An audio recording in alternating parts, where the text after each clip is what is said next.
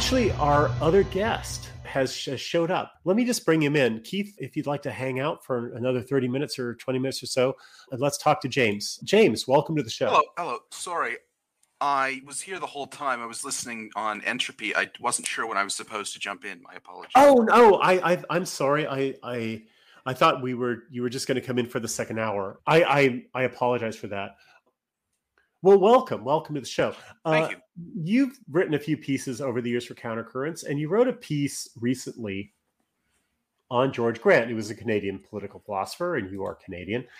And uh, you talked about where he went wrong on some things and in his book lament for a nation and near the end you had a, a, a, rather interesting distinction and it got me thinking and it's actually relevant to the stuff we were discussing earlier about you, you know genetics and eugenics and so forth. So this is a piece at countercurrents where george grant went wrong. It was recently published.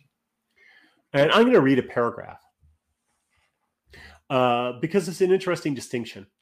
Grant's nationalism shares little in common with the nationalism that I advocate. The usual terminology is civic nationalism against ethnic nationalism, but communitarian against individualist or innate nationalism might be more accurate terms. Grant's nation is a shared experiment in the practical application of a certain political philosophy.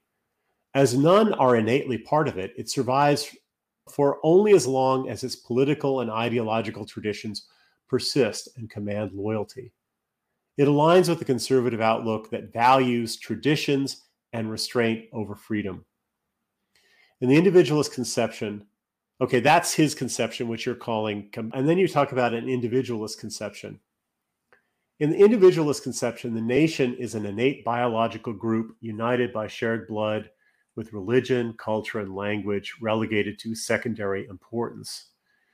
Nationhood is the innate property of an individual rather than something imposed externally through socialization into a community. The nation can survive in a state of political dormancy without consciousness, as many nations throughout history, from Letts to the Arabs, have. Okay, I think this is interesting, and I and I wanted to pose a couple questions here. When you talk about the individualist conception of the nation, you're talking about a group, though. I was going to say all societies, though, are, are ultimately groups. Every every ideology at some level deals with the group, regardless regardless of what it labels itself. The difference, I would say, is that the the sort of civic nationalism it it it creates the group, as it were. Yeah. The state kind yeah. of creates the group, whereas the in the in the ethnic conception, the groups is simply pre-existing. It's the individuals are united by their own innate traits not anything the government does to bring them together. Yeah yeah. So but but individuals come out of the group and they they carry their nationhood around with them. It's their it's their genetic inheritance and and a certain cultural inheritance as well. So i would i guess what you're calling an individual nationalism i would call an ethnic form of nationalism as opposed to a civic nationalism and and I do think the possibility of there being a nation that's politically dormant without consciousness is interesting. I I, I would say that in a way that's what's going on with white people today. White people are objectively, uh, you know, let, let's just talk. Okay, let's talk about Americans, right? White Americans are a nation objectively. But as Sam Francis pointed out, subjectively, we're not a nation. We we don't think of ourselves as a nation. We think of ourselves as individuals, cosmopolitans, and believers in the Constitution and certain values and stuff like that. And so it's possible to be objectively a nation, meaning a people that's united by blood and history and having a common language and things like that and yet not be aware of that very much. And therefore, if we're not aware of our nationhood, it, we can't be politically a nation. We are, we're sort of politically dormant. Is that is that what you're saying here? Yeah, and I give the example of of Letts, Latvians, and Arabs.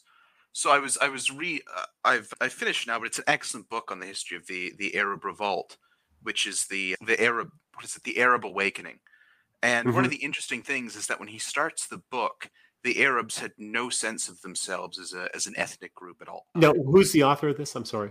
It was written in 1938, published in 1938, I think. It was written by a Christian Arab. Uh, okay. But he he start he starts before the before what was his name Muhammad Ali took over Egypt. He starts the book all the way back then and goes all the way up into into into the 1930s. Uh-huh. Uh, George Antonius wrote it. But one of the okay. things I found interesting was that when he wrote when he at the part of the book where he starts in the 19th century, the Arabs had no sense that they belonged to an Arab nation at all. And if you look, you can you can point to plenty other examples of this. If you if you went to 15th century Latvia, probably the Latvians had no sense that they belonged to a Latvian nation. Even Korea, which was an ethnically homogenous state for basically for its entire history, up until you get into even into basically into the 20th century, late 19th century at the earliest, Koreans had no sense that they owed a political loyalty to the Korean nation. They knew they were Korean and so on, but they there was no political consciousness there. Mm-hmm. Yeah, yeah, that that's interesting. And so, let's go a little further in this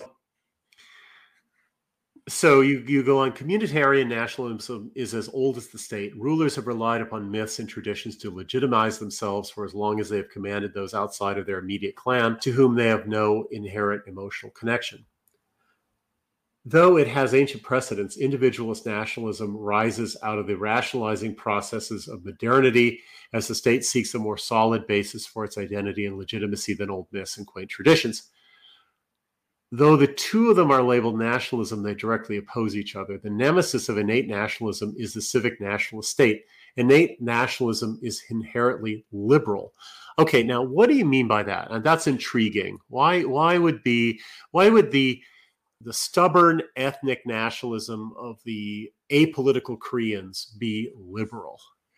Well, I mean, in it's innately liberal in the sense that it, it aims to sort of strip the state of its of its I not totally strip it of ideological commitments, obviously, since there's a commitment to the nation, but basically reduce the state to just being an extension of the nation, rather than something that that um, rather than something that creates the nation. Um, right. Okay. Yeah, I, I can see that. So it it's it tries to make the state an instrument of the nation. It it sub, subordinates the state to the nation rather than you know conceiving of the state as like a i don't know a dynasty or an elite that that basically creates the nation to its own specifications. And it, so you're talking about popular sovereignty.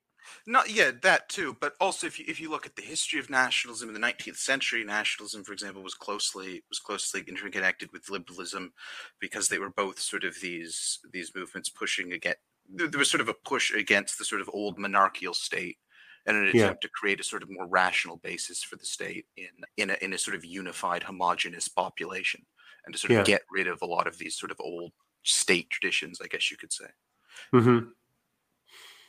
Yeah, yeah. So you continue as the information age advances, the civic state necessarily grows more authoritarian. On the internet, one can better express himself and pursue his own passions, but as men gather into like minded groups, consensus breaks down. As epistemic partition sets in, the power of civic institutions to unite the population around common ideals fades. Censorship is the order of the day. Artificial intelligence advances so rapidly that films which once would have cost hundreds of millions of dollars, might soon be generated in a few hours using text prompts. No common culture can persist among a diverse population under these conditions. The civic state must therefore stretch its tentacles into every aspect of life and snuff out every cry of dissent if it is to maintain any semblance of consensus. Yeah, I I I do think that there's definitely that that's that's a, a dynamic that that's underway. Um, I, I, sorry. Go ahead. Yeah. No, I would agree, and I would say this is what you've been seeing the past few years, where the the the sort of diversity, equality, inclusion, which, really in some form goes back quite a lot longer than that term, that sort of civic religion, if you would, it used to be able to survive. It used to be able to get by with a lot less censorship because it wasn't really threatened, right? I mean, you, if you yeah. if you didn't like it, you couldn't get on the TV. You could you could maybe start some show on a public access channel, but five thousand people might watch it. there wasn't really much opportunity for, for dissent to be heard, even though it wasn't it wasn't really suppressed in any way as as people are better able to express themselves to the internet and as things like like twitter become the town square and you know sort of old newspapers and legacy media dies it's no longer possible to control the the population in the way it used to be. In order to where, where once you could have simply relied on sort of soft pressure the the stick replaces the carrot. You need you need to you need to censor people from twitter. You need to make sure that only certain things are heard on youtube if you're going to maintain any common culture at all and this is this is sort of the the the, the problem that the state faces.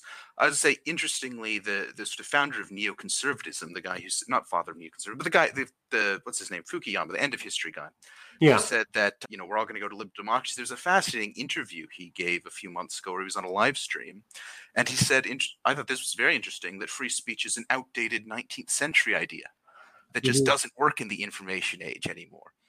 And in in a sense, if you're living in a if you if, if you have a diverse population especially he, he's not he's not totally wrong. I, I don't yeah. think there's really any future for liberalism outside of a, a, a very ethnically homogenous state where people are sort of naturally inclined towards a common culture. Yeah yeah.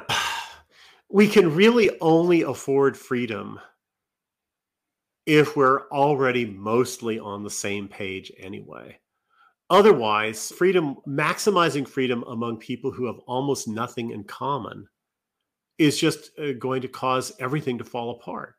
The there there is no center that will hold, right? Everything will fly apart.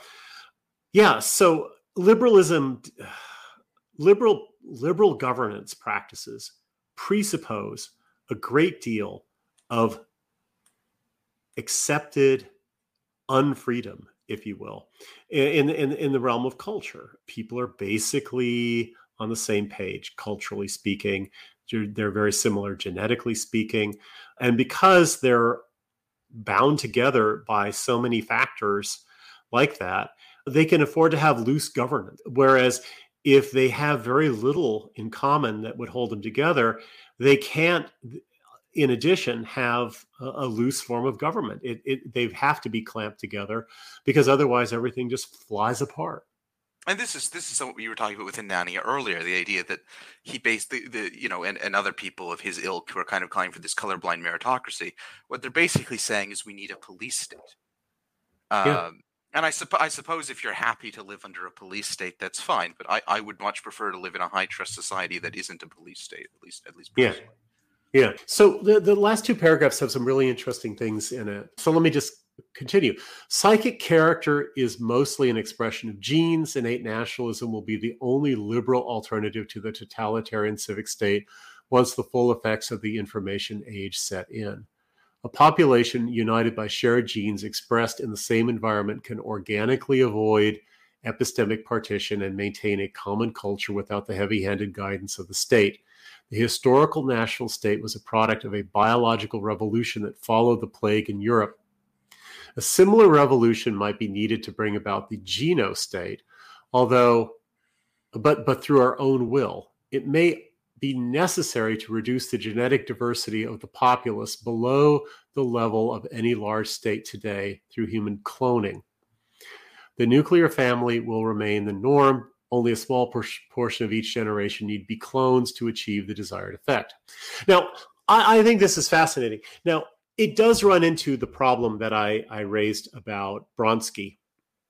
Uh, I'm all for eugenics. Uh, it's got to be one of the things that we do when we when we when we gain it and want to keep it and want to and want to make society better.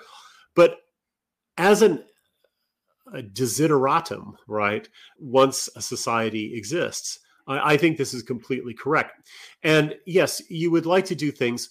And I, am a, I'm a soft eugenicist, right? I, I don't believe in going around and being t- too too creepy totalitarian. That's contrary. That's just unwhite. But for instance, if you want to decrease the number of spiteful mutants in society, you have to create incentives so people have children when they're younger.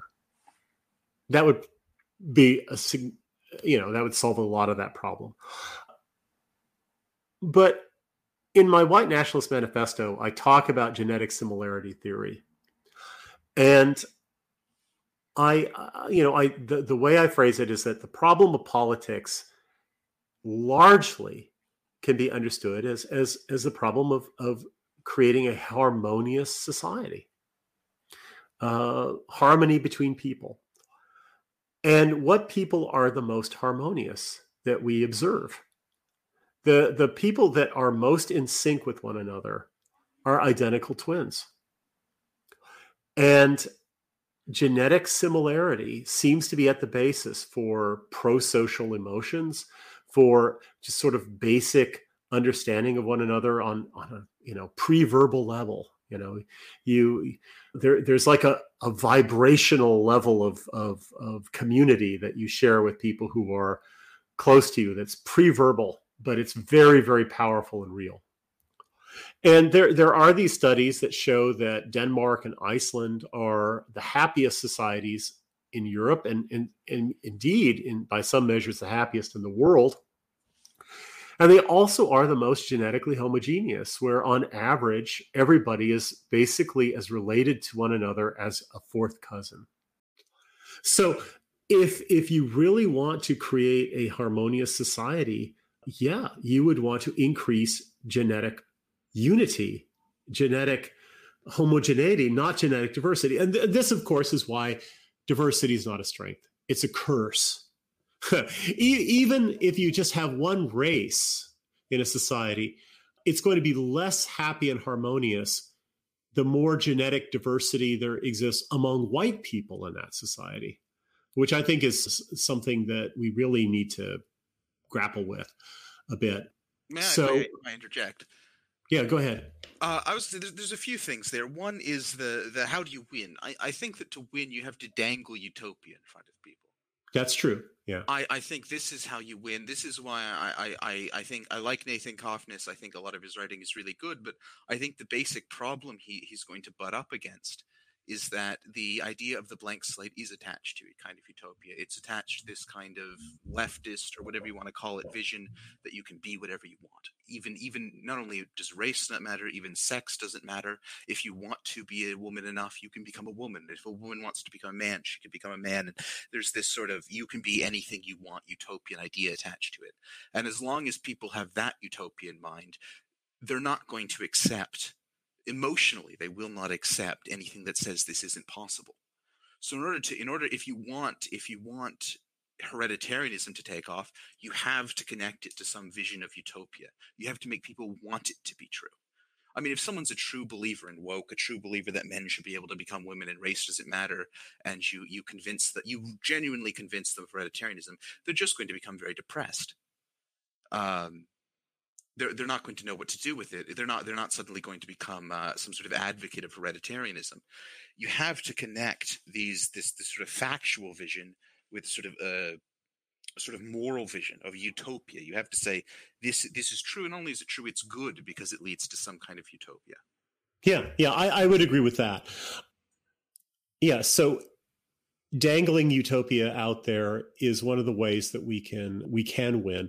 And i do think that it is not unappealing to dangle iceland or denmark out there as models. Why wouldn't you want a society that is very homogeneous very high trust very prosperous and and and, you know full of people who are on average, more beautiful and more healthy and more intelligent than the people around you today. That's the kind of thing that I think that we we should talk about.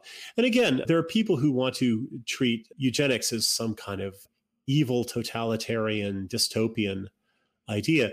It doesn't doesn't have to be that way. In fact, we we we can make it very very gentle. And in a way it's it's very very easy to get people on board with it this is why it's got to be censored, by the way. It's so easy to convince intelligent, open minded people of eugenics in five minutes of argument that it has to be. It has to be smeared and it has to be censored.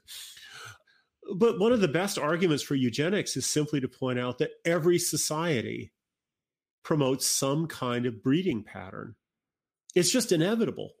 It's going to be subtle, it's going to be accidental in many ways, but it's going to be real. And if it is inevitable that every society is going to promote certain kinds of people being born and discourage other kinds of people from being born. And there's no way around that. Doesn't it seem obvious that to be responsible, we have to look into what's being promoted currently and then try and make sure that we are promoting, on average, good trends rather than bad ones?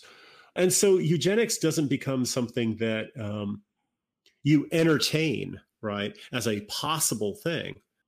It's already here. It's already real. The only question is is the selective breeding regime in your society eugenic or dysgenic? That's the only choice. It's not to encourage certain breeding patterns or not. Every society inevitably does that. The only question is are we making a better world or a worse world in the process? And we've got to own up to that fact that it's inevitable, it's real, it's happening, and take control of it to the extent that that's even possible. I would agree, and I, I get back to the point you asked about individualism. I would also point out that if you want an individualistic society, a society based off individual rights or something, this is something that only really comes from a society that's racially homogenous. If you if you look at where where liberal societies developed, they developed in very homogenous Northern European countries. I mean, there's there's an interest. I remember what's his name, John Derbyshire once wrote about about migration in Britain and this ridiculous myth that Britain's a country of immigrants. He said, when I was growing up, Scotsmen were exotic. Exactly. Uh, and that's the kind of society that you get. You get liberal values. You get uh, it's classical liberal in the sense of, of individualism. You don't get these values in multicultural states. In a, in a multicultural state, you you have to unite people, and you have to do it through some way that you have to do it through some sort of shared ideology, which you have to impose on people like Austria Hungary or like the Russian Empire or like one of these other states. You have to impose some sort of shared values and institutions on people. Whereas in a, in a homogenous society, you simply don't. And that's where you get liberal society.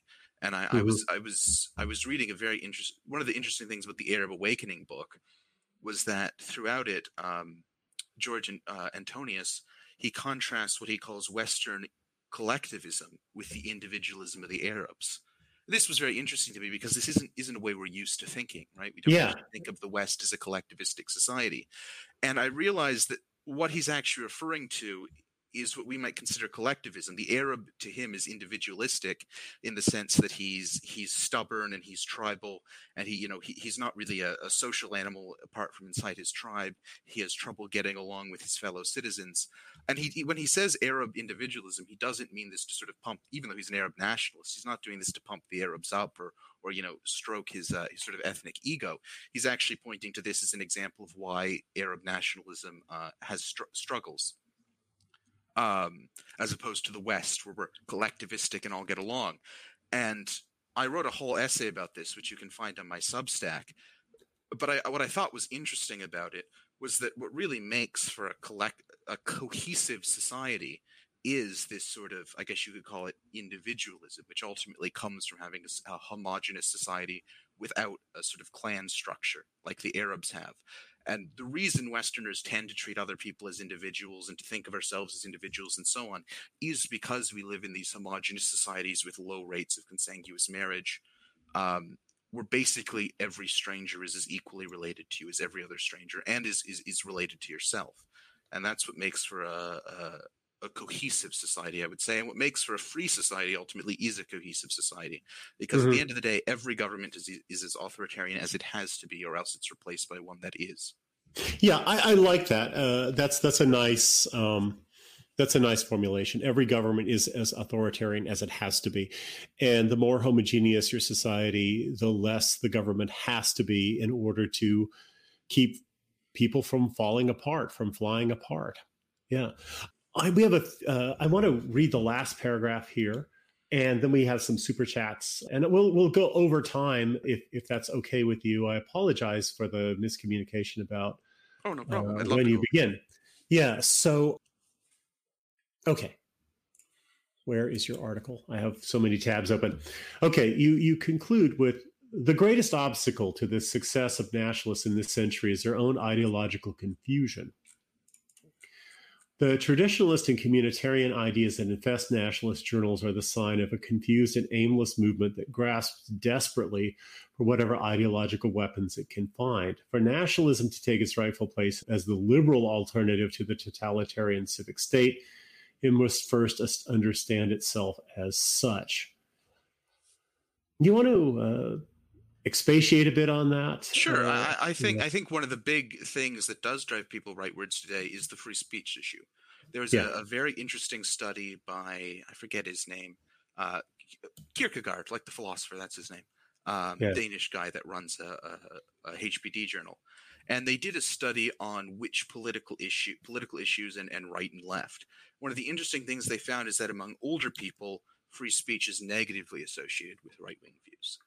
Uh, among younger people, it's the complete opposite. If we think if we think of politics, politics, political sort of views or partisan affiliations come in packages, right? There may not be any any innate reason why these ideas are connected together. It's it's kind of based off society and so on, but sort of part of the right wing package, if you would, among younger people, which is not the case for older people, is is sort of free speech. You could even say liberal norms if you wanted. Um, and what we really should be fighting for, I don't think, is is I'm not a big fan of the post liberal thing or the the the anti liberal thing. I had a debate with Duchesne about this over at, at CEC. Um, I think the I think what we should be aiming for ultimately, as we aim for homogenous society, really should be a free society. It should be a society that that to get rid of the censorship, to get rid of all these these sort of things, because ultimately, if society continues to become more diverse and it continues, you know, technological progress continues, AI continues, we're going to have a situation where eventually you won't be able to say anything. Everything will be censored to hell. Um, most of our interactions will be on the internet, and eventually the United States is going to converge first with Russia, and then it will get even worse, and eventually it will converge with China. Uh, there, if if you know if globalism continues, there won't be any room for any kind of uh, free speech at all. I don't think eventually. And ultimately, what we should be fighting for is is for our people, of course, for the race, but also for for a society where we can be free, where we don't Yeah. have to have this uh, endless censorship that's become so obnoxious. Yeah, I'm I'm certainly a free speech believer, and not just an instrumental believer in free speech, but I think freedom of speech has to be a feature of every good society that we want to build. So I, I can definitely agree with that. I I am not. I'm I'm a traditionalist in the Guénonian sense to some extent, with certain caveats based on Jan Assmann, but I'm not a traditionalist in the sense that I'm reactionary who thinks, oh, you know, if we could only roll back things to before women voted, or if we could only have the Habsburgs back, or there are all kinds of sort of charming versions of that that I just think are kind of cranky. And there- uh, Sorry. yeah, so go ahead.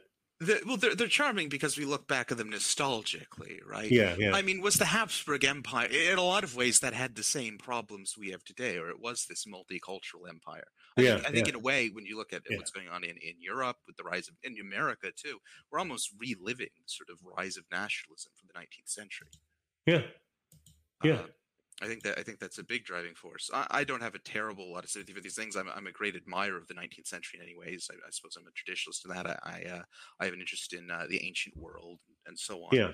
But I I, uh, I I wouldn't say I'm a traditionalist the Guénonian sense at all. Uh, Mhm. I would say the, the sort of nationalism that I'm interested in is is is I would say is more it's more of a modernist nationalism. It's it's it's more sort of akin to what Ataturk did, where you sort of unite you unite a people on blood and soil and and get and uh, sort of progressive even. Uh, Right. you could say, and I, I think I think ethnic nations are inherently are the ethnic nationalism is a more progressive concept in a in a way than than than the civic Yeah. nationalism, because when you have a nation that's based off of shared ideology ideology or whatever, it people obsess over things like founders' intent Yeah. Yeah. it's something that you you do being like being an american at least if you believe in proposition nationalism is something that you do it's a set of ideals you embody and principles and whatever whereas being a german for example is just something you are and Yeah. there's room for change there there's room for dynamism um no i don't think anyone in germany cares what otto the great intended for the country Right. Uh, whereas Americans yeah. have traditionally been sort of captured, but they, they've been sort of trapped by their own traditions in a way, which you know, where they're they're obsessed with things like founder's intent and so on. Which, yeah. which is funny because America, if you read, I mean, I think it was John Jay wrote about how great it was that America was united by common blood and so on. America was not originally intended to become to be a proposition nation, but it kind of became. Oh yeah, yeah, exactly. Well, Keith, do you have thoughts about this? Do you want to come back in? Uh, about what specifically? Well, any of any of this. You've been so patient. You've been just listening to us. Oh, I agree with all of it. oh, okay. yeah, I, I'm I'm a believer in popular government, popular sovereignty, the mixed constitution, and most of these things do come about post French Revolution. I mean, these things existed in antiquity, but in terms of present day Europe, most of these things came about post French Revolution. I, I, am not a fan of dyna- dynastic ideas of politics. The idea that you know a nation can be a dowry gift and be passed back and forth. You know this this is madness. Uh, you know you can look back on on your history nostalgically if you're Portuguese or Spanish or whatever, and have a, a connection with that. I don't think it's any way to run a railroad today or a country. And I, I, I believe in in popular sovereignty. Now, you might have a mixed economy with a constitutional monarch. I think the best monarchies have sort of um, nationalized themselves in the course of the 19th century, anyway. But there's there's a there's a question that Joe Sobran would ask. Uh, he would ask leftists: Is there a society in which you would be a conservative? Right. Yes, I, I agree with this. Yeah, yeah, and uh, I, I like to ask. I like to ask people on the right: Is there a society in which you would be a leftist? And absolutely, I would be a leftist in Europe anywhere be- before 1789, basically. You know, I'd be a leftist in Europe in 1848. And uh, I, I do think that nationalism, especially ethnically defined nationalism plus pop, with, with popular sovereignty, is is is what I would like to have. And you know, there there are various little differences that you can have from country to country, but but th- that's the core thing, and that's a that's really a 19th century progressive idea in my view. I, I would agree. Um, uh, what was I going to mention?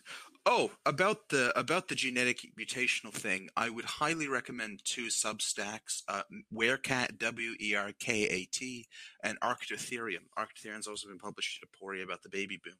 They've written two. Um, they've both written some very good pieces, uh, sort of refuting the mutational load theory. So there, mm-hmm. there, there is very good evidence that political views are hereditary. I think twin studies have them at at least fifty percent. Yeah. Um, but there is very little evidence that mutational load is causing leftism. In Ar- Arctotherium in particular, he, he breaks it down using several historical can, can, can, you repeat the first site you named? I'm actually curious to read that. Uh, W E R K A T. Okay.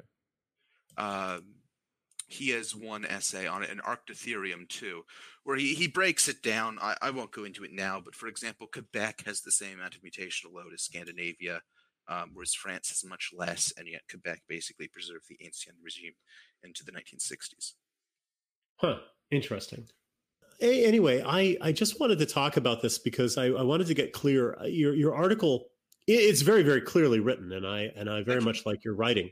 But there were some things I, I just wanted to get clarification about. You know, for instance, calling it liberal and individualist, and there because these are concepts that obviously can they're concepts that are vague. abused though aren't they because yeah, someone yeah. like hanania will say oh i'm an individualist i'm against you you you you racists you collectivists but ultimately what we want is a is a is a is a more individualistic system because we think that the state itself should be should be uh the people of the citizens should be unified by their own individualistic characteristics whereas he wants to impose a sort of common state on them from above uh, yeah, yeah. Uh, I, I I agree with that years ago, I was talking about individualism and high trust society with people, and I think it's in an interview that I did, where where basically eh, people people wonder about individualism and conformity, right? Yeah. And uh, there's actually a lot of conformity in highly individualist societies and highly liberal societies, and there has to be, because again, if you if you don't have internal, informal ways of being on the same page with other people, that things that harmonize you, things that you're carrying around within you that harmonize you with the people around you, then you're going to have to have external things to harmonize you. And, and so you get with greater diversity, with less of a common culture, you get more of a state. That's that's that's necessary. And one of the reasons why individual societies are so highly scalable and high trust is that individualists sort of carry around within them a uh, how to put this? You know in, in, a clannish society you you can only trust people who are close to you within your clan. You, you, go to places like somalia and you meet a stranger and and they will they will go through their genealogies to try and find out how close they are if you're a friend or an enemy Every every stranger you encounter is a potential enemy until you certify that they're somehow trustworthy. And it and it's an external form of certification having to do with clannishness. Whereas in an individual society, you can pretty much be can pretty much be assured that everybody you meet is somebody you can cooperate with. You know, and they they the they carry around that certification within them, if you will, and it has to do with you know individual conscientiousness and stuff like that. And, and so it, it's possible for there to be a lot of conformity and sort of you know warm and fuzzy communitarian attitudes uh, within an individual society. In fact, they they sort of go together to make I, them functional. Yeah. I, I, would also add the point though that this this this this puts us at something of a disadvantage against sort of more clannish outsiders within our own societies. Yeah. Because we're used to we we're used to treating everyone as individuals because and of course there's genetic reasons for that. We we you know Western Europe people are all basically equally closely related to each other outside of the nuclear family and they're homogenous. So so we're used to treating other people like individuals. We're used to trusting strangers, and this makes us it makes us very powerful. Uh, sort of on the geopolitical stage, Western countries are the most powerful because they are the most they are the most homo- um, the most high trust. They're not the most homogenous yeah. more, unfortunately. Uh, it makes us very powerful on the geopolitical stage, but within our own nations, it puts us at something of a disadvantage because we're, we're simply not used to acting tribalistic. We're not used to yeah, acting yeah. clanishly. Uh, and, and, you know, we, we sort of get taken for a ride by these these uh, these other people. Yeah, these parasite tribes, as John. Robb calls them. Yeah, uh, the the reason why we can create these huge institutions that are highly successful is is because of the individualism. Whereas in more clannish societies there are only a few people that you can trust and it's it's it's has to do with with uh, with clan bounds. Whereas uh, so you could never you could never create a corporation in Iraq that could employ 30,000 people like you can in the United States or be, be, just because of the clannishness of society you know the, what would immediately develop in these would be little cancers uh, little sort of ethnic cancers little little mafias in, inside these things. Whereas we, we seem to have less of that in, in the west uh, but of course because we've opened our gates we're now being subverted by these clannish people because they have these dual ethical codes. And one of the things that's most harmful about liberal individualism as an ideology now and especially in the form of you know the, the ideological you know, i'm colorblind kind of stuff is that it makes a virtue out of being blind to collectives. So we we self-righteously view these people as as individuals like us. And if we're even suspicious that they're not playing that game we suppress that uh, however, I do think that a reaction will set in because one of the things about white people is is that we can get really, really moralistic about people who aren't playing along with society. We certainly saw that in in the crazed hatred you know, online for, you know, vaccine skeptics and things like that. You you aren't with the program, you know. You you should die, you know, that kind of stuff.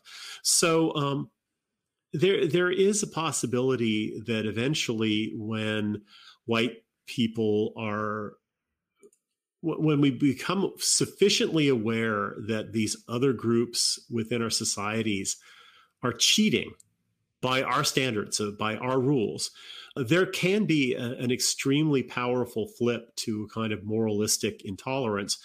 The trouble is, though, that we seem to be moralistically most intolerant to people who are genetically similar to us. but I, I, think we can stretch it to these outside groups if we have to. I, I think so. Um, what was I going to say? I, I, I do think so, and I also think that one of the interesting things Putnam found is that, I mean, this this is both good and bad because it's good because it means whites are sort of uh, becoming aware that these other people can't be trusted, but it's also sort of sad that we're losing our social trust, which is that within as society becomes more diverse, this was one of the things Putnam found in his research, the ones that he uh, he sat on for years before finally publishing, was that even among co-ethnics, social trust declines. So yeah. it declines generally uh, as you bring a more more more diverse population into your country. Mm-hmm. Yeah, so we have some super chats here, questions, comments. Uh, folks, if you'd like to send those along, do so soon. We're over time and we should probably wrap up fairly soon. So, Mirth Respecter has donated seven lemons. Thank you. Glenn has donated one library token. Infant mortality has collapsed around the world since the 1960s. How come Spiteful Mutant isn't a worldwide phenomenon affecting all races and ethnicities on the planet? That's an interesting question. Do either of you gentlemen have any thoughts about that? Yes, it's not. It's not. It's not real. So okay. yes, genetic mutation is increasing. No, there is not good evidence that it, it leads to increased leftism.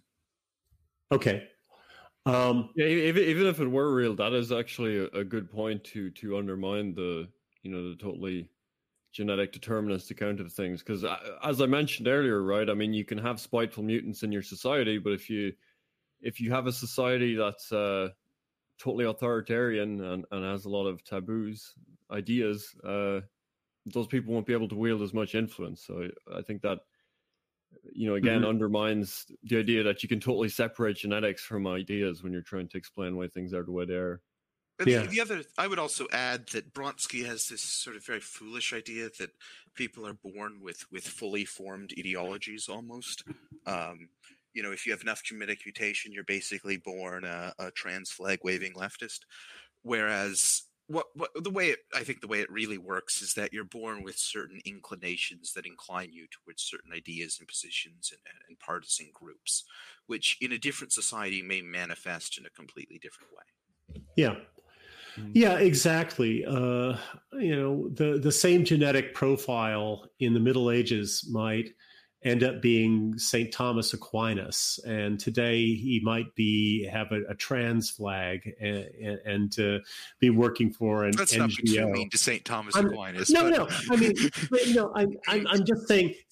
Aquinas was, was was sort of a nerdy guy. Let's just say he was kind of a yeah. nerdy guy. And uh, you know, nerdy guys in the Middle Ages be- became scholars and saints, and nerdy guys today well, you know, they'll do weird things to try and get respect. Okay. I, I, I, mean, do, I, do, think there are still many idealists on the left that aren't they're totally for the wrong reasons. You know, they're not totally motivated by spite. There are still people that occasionally come over to our side from leftism that always had good motives, but just didn't, for whatever reason, some of the reasons that Cofnas outlines that we were talking about earlier didn't find anything very intellectually appealing on, on the right. So it is very reductive yeah. to say that, you know, all leftists have this this genetic biological motivation. I mean, I don't think someone like Gavin Newsom is like a, a spiteful mutant, right? But he has very damaging ideas, and and you know, there's, yeah. there's complex reasons why. Yeah, why you know, Newsom is actually.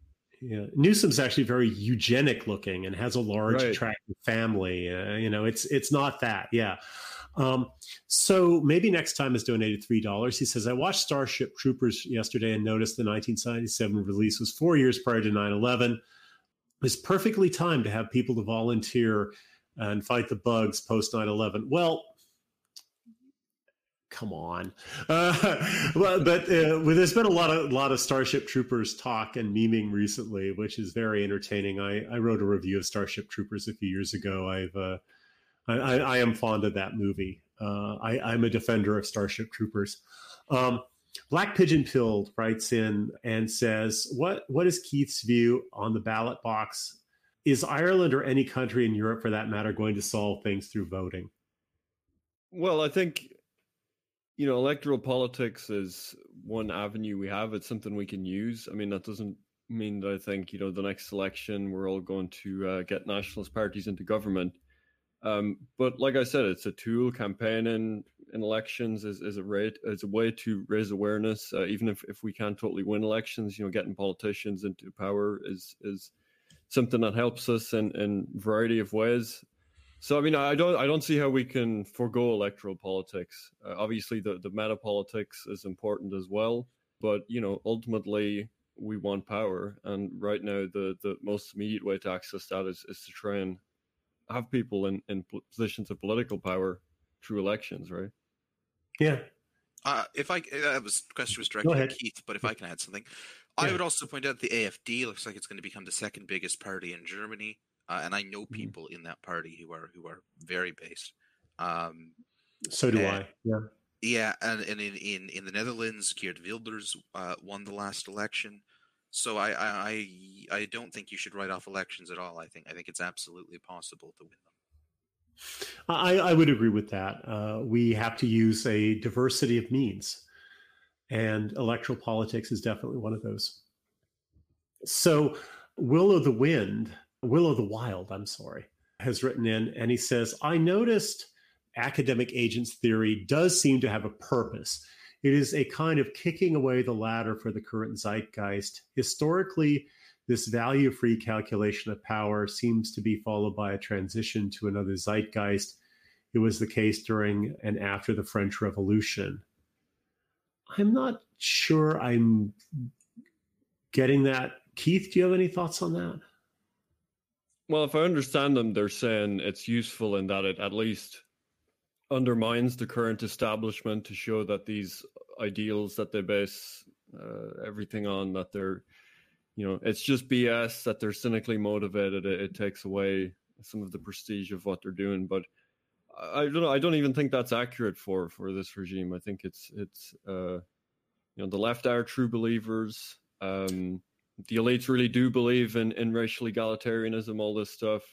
Uh, and I don't think it is the best challenge to it to say, uh, you know, all regimes throughout history and every political movement is, is just motivated by cynical concerns. And um, yeah, mm-hmm. I, I, don't think that is a, a, good challenge to it. I think we're on firmer ground uh, challenging it from a, a moral standpoint. Yeah, I, I agree. Go ahead. May, yeah, I, I would. All, I think. I think what he's trying to say is that past regimes basically used ideology to take over, and um, academic agent is sort of kicking the ladder out for us, saying you can't do that, sort of running cover for the regime, as it were. Oh, okay. I didn't understand that. This kind of cynicism, I think, is is dangerous because, yeah, okay, you can train people to be cynical about journalists, right? We think we hate journalists enough, but we just don't hate them enough uh, you can treat people, you train people to be cynical about politicians. But there comes a point where I think it's self defeating. For instance, and and I see this with my friend Greg Hood on Twitter. You know, he'll say things like, um, "There's always a state religion." The, the parody of, of, of the line that he takes often is, I want you to be extremely angry about something that I actually don't think is an injustice, and I would I would turn around and do to my enemies. It's like that's not consistent. You know, we we we deal with moral outrage here. That's that's the coin of the realm. That's our currency. That's what gets people going. And to immediately say, you know, I understand your moral outrage, but morality is all bunk, just doesn't cut it. It's like it's like pulling the football away from people as as they're as they're prepared to kick it. I think moral outrage is is the coin of the realm, and p- pouring cold water on that is is not a good thing. So anyway, let's see. We have some more questions here. Black Pigeon Pilled wants to know, Keith, do you have any thoughts on Putin's endorsement for another four years of Joe Biden? And you can uh, say comment on this, James, too. I wasn't actually surprised at that. I mean, you know, obviously the, the media narrative is um, Trump was so pro Putin, but I mean, if you, if you look at the policies he took, I mean, he really uh, increased arms aid to to Ukraine. Um, and I, I, think Putin's point was that Joe Biden is, is more predictable than Trump. I think that makes sense as well as far as foreign policy goes. So, uh-huh. um, uh-huh. yeah, I didn't, I didn't find it super surprising or controversial. James, do you have any thoughts on that? Uh, not not a terrible number. Uh, maybe he's actually reading Anatoly Karlin, and he's uh, he's uh, he's going to become a libtard. I don't know. Uh, um, Black Pigeon Pilled also asks, "What is the origin of American Zoomers becoming obsessed with Eastern Orthodoxy, especially given America's strong Protestant heritage?" Heritage. Are there many American Zoomers who are Eastern Orthodox? I, I wouldn't even uh, think that's true. Oh, are there? Okay.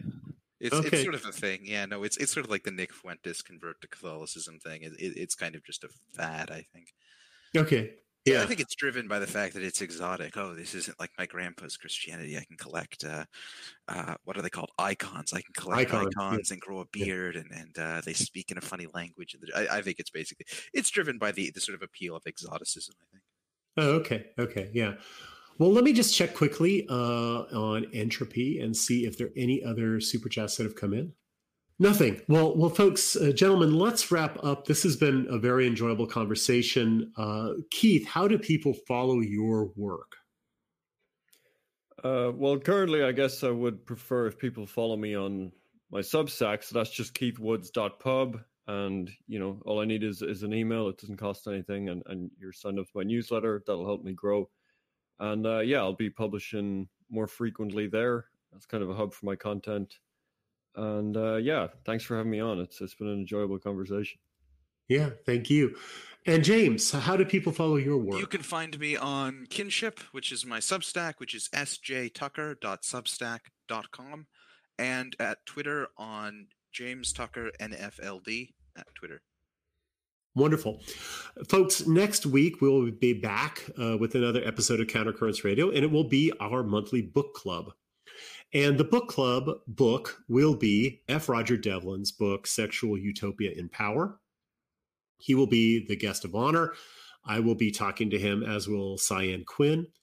And if you would like to pose questions to uh, F. Roger Devlin, please uh, pick up the book.